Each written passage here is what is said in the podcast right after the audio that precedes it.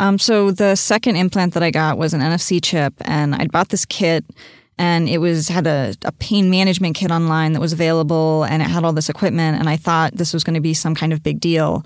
And then I went to a body mod person that I had worked with before, and I showed up, and nothing was set up. And we just went to a counter, and I sat there, and he implanted this in me. It took a few seconds, a few minutes, Is this a house or is there like a, a body mod parlor in Brooklyn that I had never heard of? Um, so there's actually a directory of them on the site that I bought this from. But I met him because I knew a guy who knew a guy after we wrote Sure. a piece on biohacking. And he just does body modification. And one of the things he does is magnets. And he does it in this sort of informal studio. So okay, so so you you met a guy through through a, through a guy, and then he was like, "I'm going to inject a magnet into you." Um, well, the magnet, it was more like I'm going to open up your finger and I'm going to push a magnet into you. Um, the, Oh, okay. uh, the NFC chip was an injection. It was very nice. Okay, uh, uh, continue from there. All right. Um, so I was expecting something a little bit more painful, and I think he uh, he drew on me with a sharpie. I don't remember why, uh, and just kind of rubbed it a lot. And then was like, "Okay, you're done. I feel sort of bad taking your money." And I think I gave him a fifty bucks, and I walked out and went and had coffee. I like that it sounds like he may have like kind of duped you. Like like, oh yeah, we have to add this step where I draw on you and then massage. No, it was it was totally the thing is that these things you can theoretically all do them yourself. It's just that I want a professional. It's like dyeing your hair. I could do it, but I know that the chances of me failing are pretty bad. So I am totally willing to pay someone to make sure that they get it right.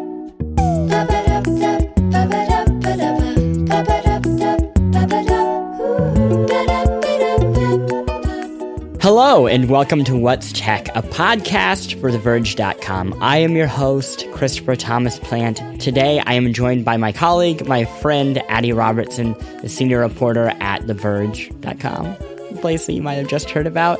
Adi, thank you so much for joining me. Yeah. Thank you. I I invited you on this episode because we're going to be talking about biohacking, and you, as your story, uh, I guess didn't hint at it outright, stated have personal experience with this.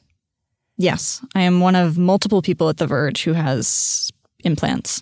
Wait, there are multiple people? Uh, ben Popper wrote a piece in 2012 called Cyborg America. Oh, I remember that is yeah. fantastic and it's one of the really frequently cited pieces and everybody should go and read it Um, before they do that, we're going to give the intro. Uh, top level, what is biohacking?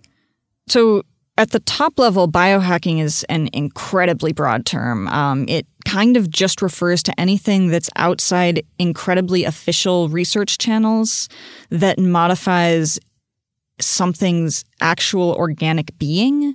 Uh, so you can modify plants and they can to make them different colors and that can be kind of biohacking. Uh, you can um, artificially construct viruses. You can do any number of things. You can be in a lab that just isn't a research an official research lab. It's a, a company. Or you can be doing it in your garage.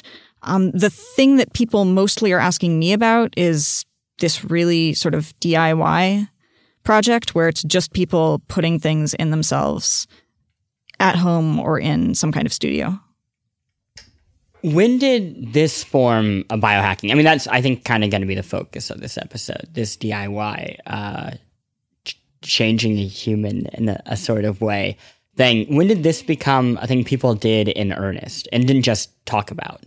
So again, it becomes really complicated because it's weird to draw a line between the things that I get and the things that are sort of medical implants or prosthetics.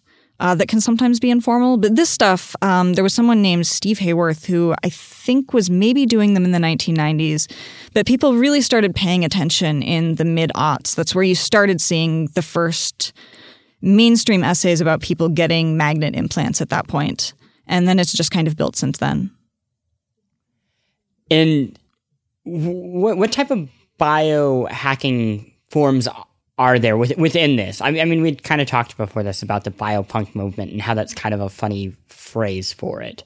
Uh, but I understand there are different movements even within the subcategory of people you know putting technology in their bodies i mean there there are they eventually it starts becoming these like tiny distinctions um, but one of the terms is uh, yeah there's neurohacking which could be not this DIY movement. It's more sort of about chemicals and possibly drugs.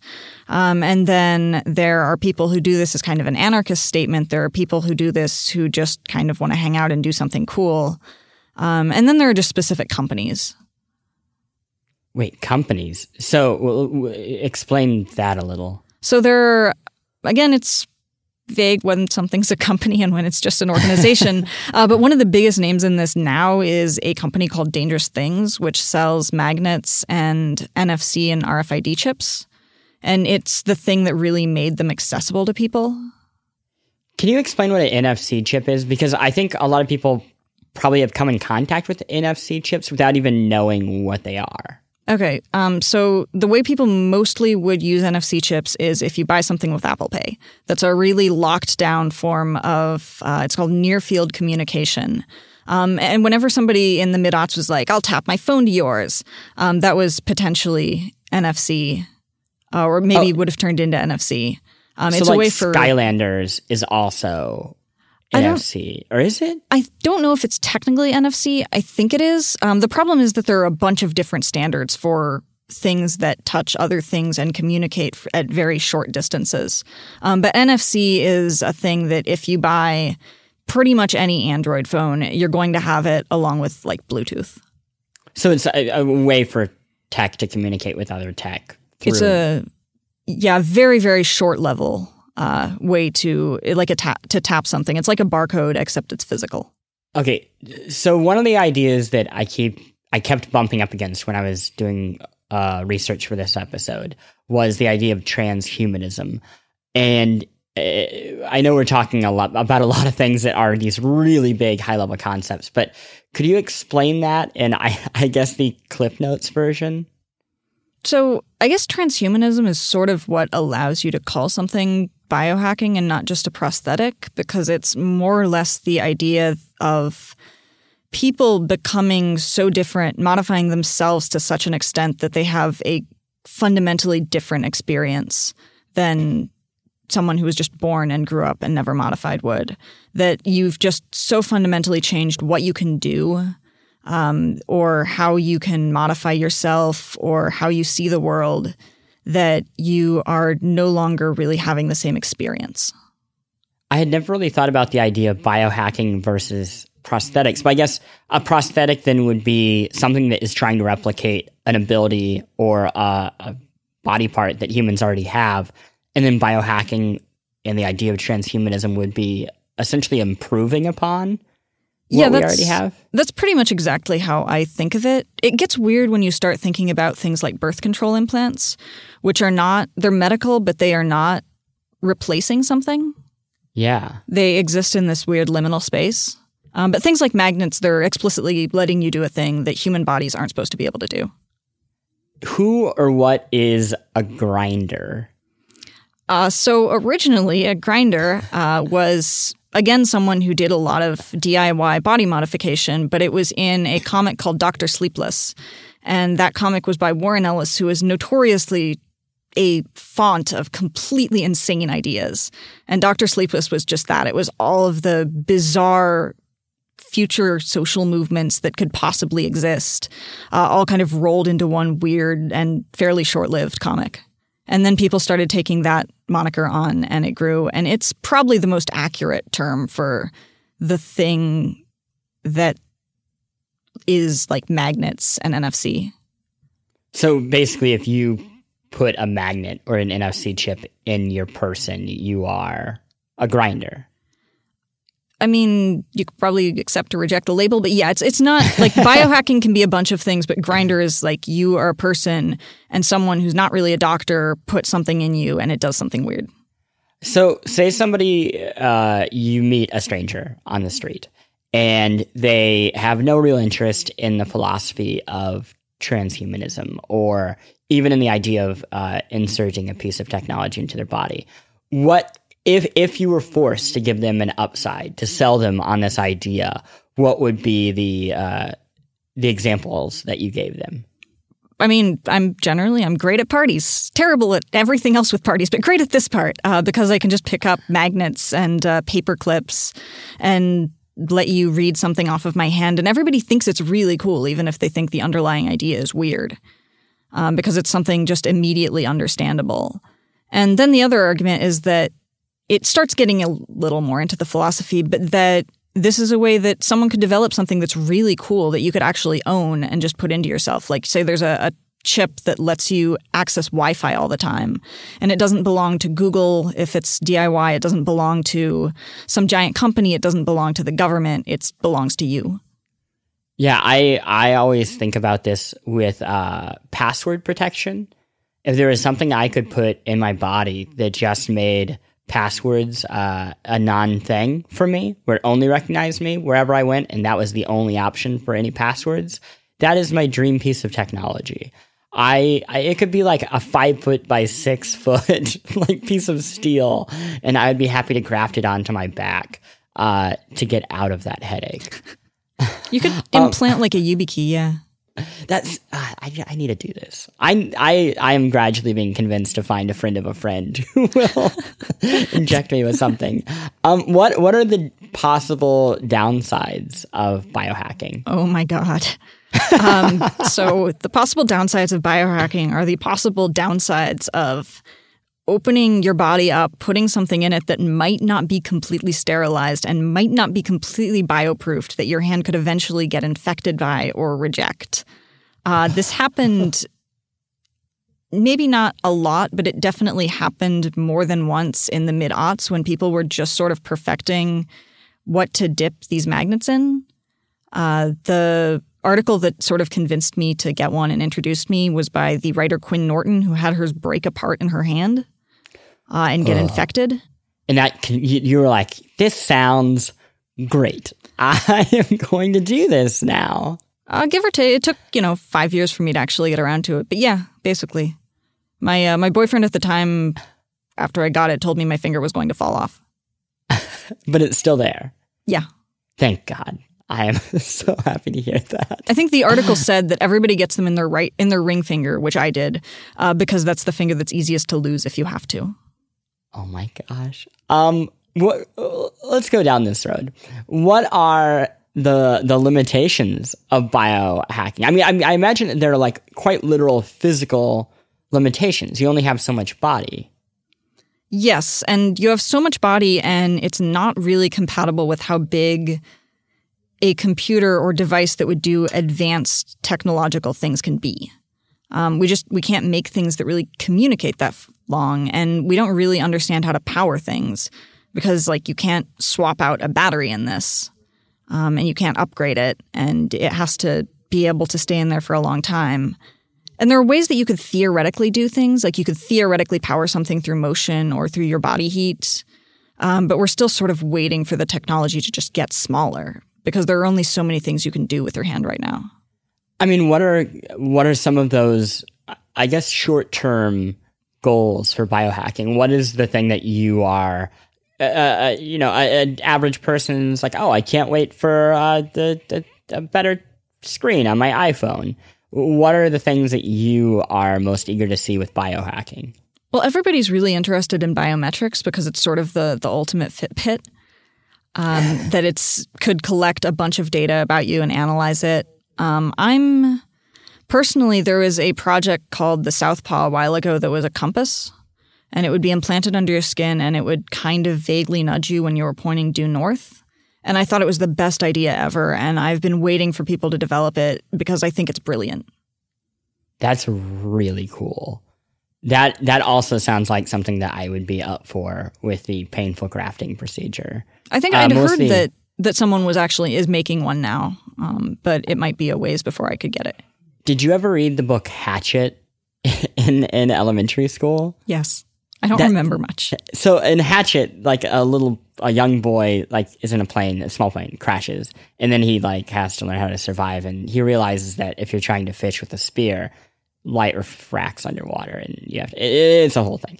But ever since then, I've always thought I'm going to be in this plane crash in the woods, and I'm going to have to survive, and I need something like this that will help me find my way home because apparently that's all I need to know how to get home is due north as if there weren't other ways to do that. Um, this is totally illogical. I'm realizing as I say this out loud. No, it's totally illogical, but it would actually make your life so much easier. It would just make walking around Austin easier. It would because the, the streets aren't like New York here, where it's super. You're like, oh well, the the numbers are increasing. I'm going north, or at least New York north. Here, I, I have no idea where I am half the time. And if I had a little like robot bug in my finger, being like, "Hey, you're going north now," I'd feel a lot more relaxed. Or I'd feel freaked out because it's being rejected by my hand. That's kind of the other thing is that you can never turn them off. So you have to pick an input or an output method that you can feel, but it's not going to get incredibly annoying. Yeah. Yeah, I could see how that could drive you mad. Um what what are some of the most notable examples of someone biohacking? Um, so besides the the magnets and chips, which are the vast majority of I think what people get, um, there is a thing called the Circadia, which was put in a couple years ago. Someone put what looked basically like a deck of playing cards in his arms, um, so that it would be it was a whole miniature computer, and it was this proto biometric sensor. Uh, it's exactly the kind of thing that a lot of people are talking about. It was just very, very big and kind of terrifying to look at. And it was never supposed to be in longer than a month or so, which is when it got taken out.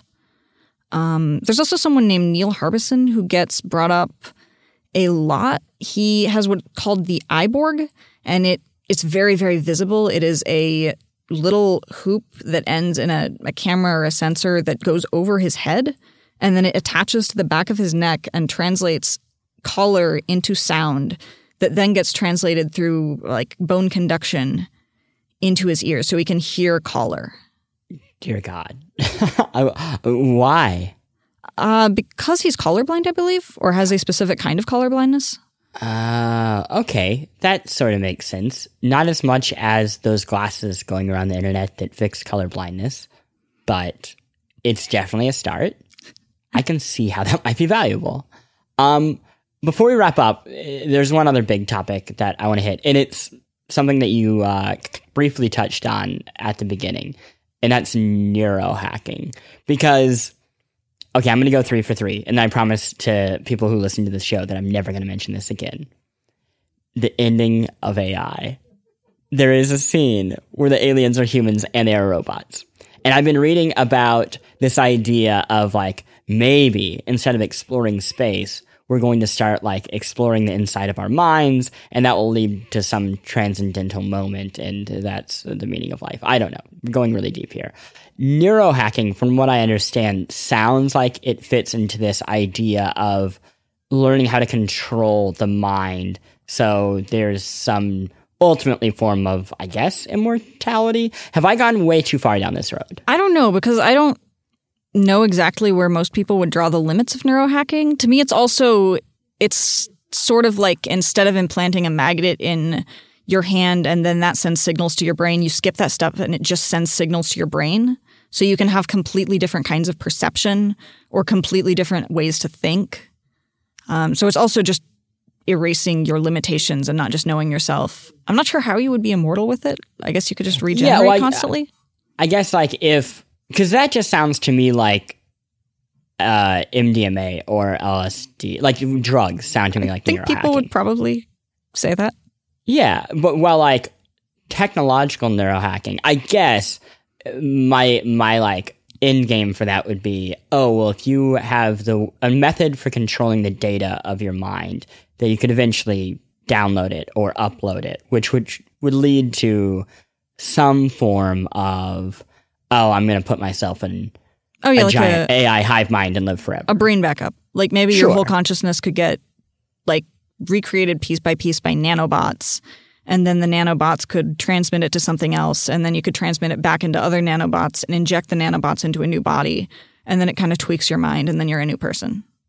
It's amazing how much this show has led me to believe that sci-fi is just eventual reality in a way that it, I, I never believed before.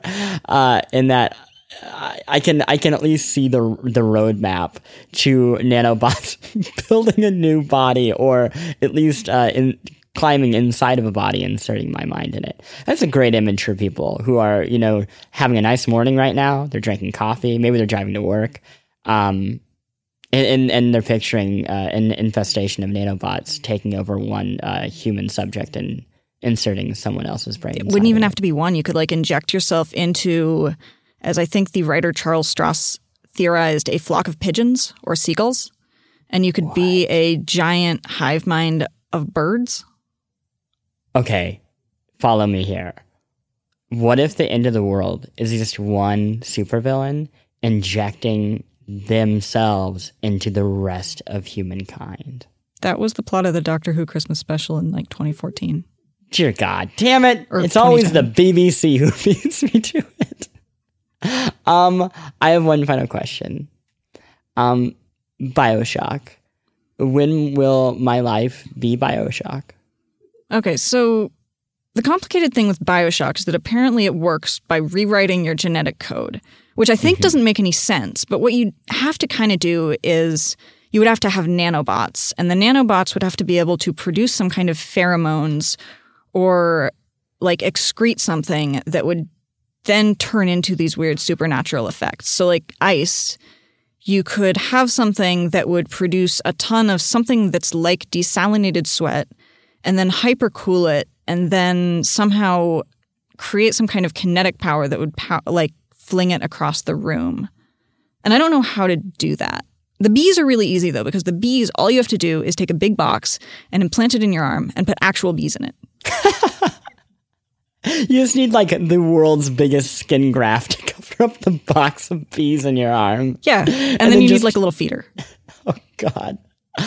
Um, thank you for this horror show. Thank you so much for being on this episode and really giving us some Cronenbergian uh, images that'll just stay with us for nightmares to come. Thank you. Adi, where can people find you on the internet? Uh, well, I am primarily on Twitter uh, with the handle the Dextriarchy, as in the patriarchy, except instead of patr, it's DEX. That is that a Margaret Atwood thing? No, it sounds the, like it could have been. It could have been, but it actually is the system of hegemony by which right-handed people can oppress left-handed people by creating a world that's just not made for them. So, like, I can't open cans. That's why you have a magnet installed because it gives you just that slight advantage. and thank you for listening, uh, dear listener, sweet listener. This has been another episode of What's Tech. We have new episodes every Tuesday. You can find us on TheVerge.com or on Twitter at What's Tech. Uh, we're on all sorts of podcast services. The one I recommend, and this is just me, is iTunes. Not because it's a particularly enjoyable experience. I'm not going to lie. I wouldn't say it's my favorite at all times, but it is the one that gets our show to the most people. If you leave a review there, and I, this is me sincerely on my knees asking you to do this, it helps us get to more listeners, which keeps the show free so you don't have to pay for it because who wants to pay for things these days? That's all I ask. Uh, in the meantime, thank you so much for listening. I hope that you have a wonderful week peeling back the skin on your arm, installing a giant box of bees, and then grafting about six feet of additional skin on top of that. We'll see you later. Bye.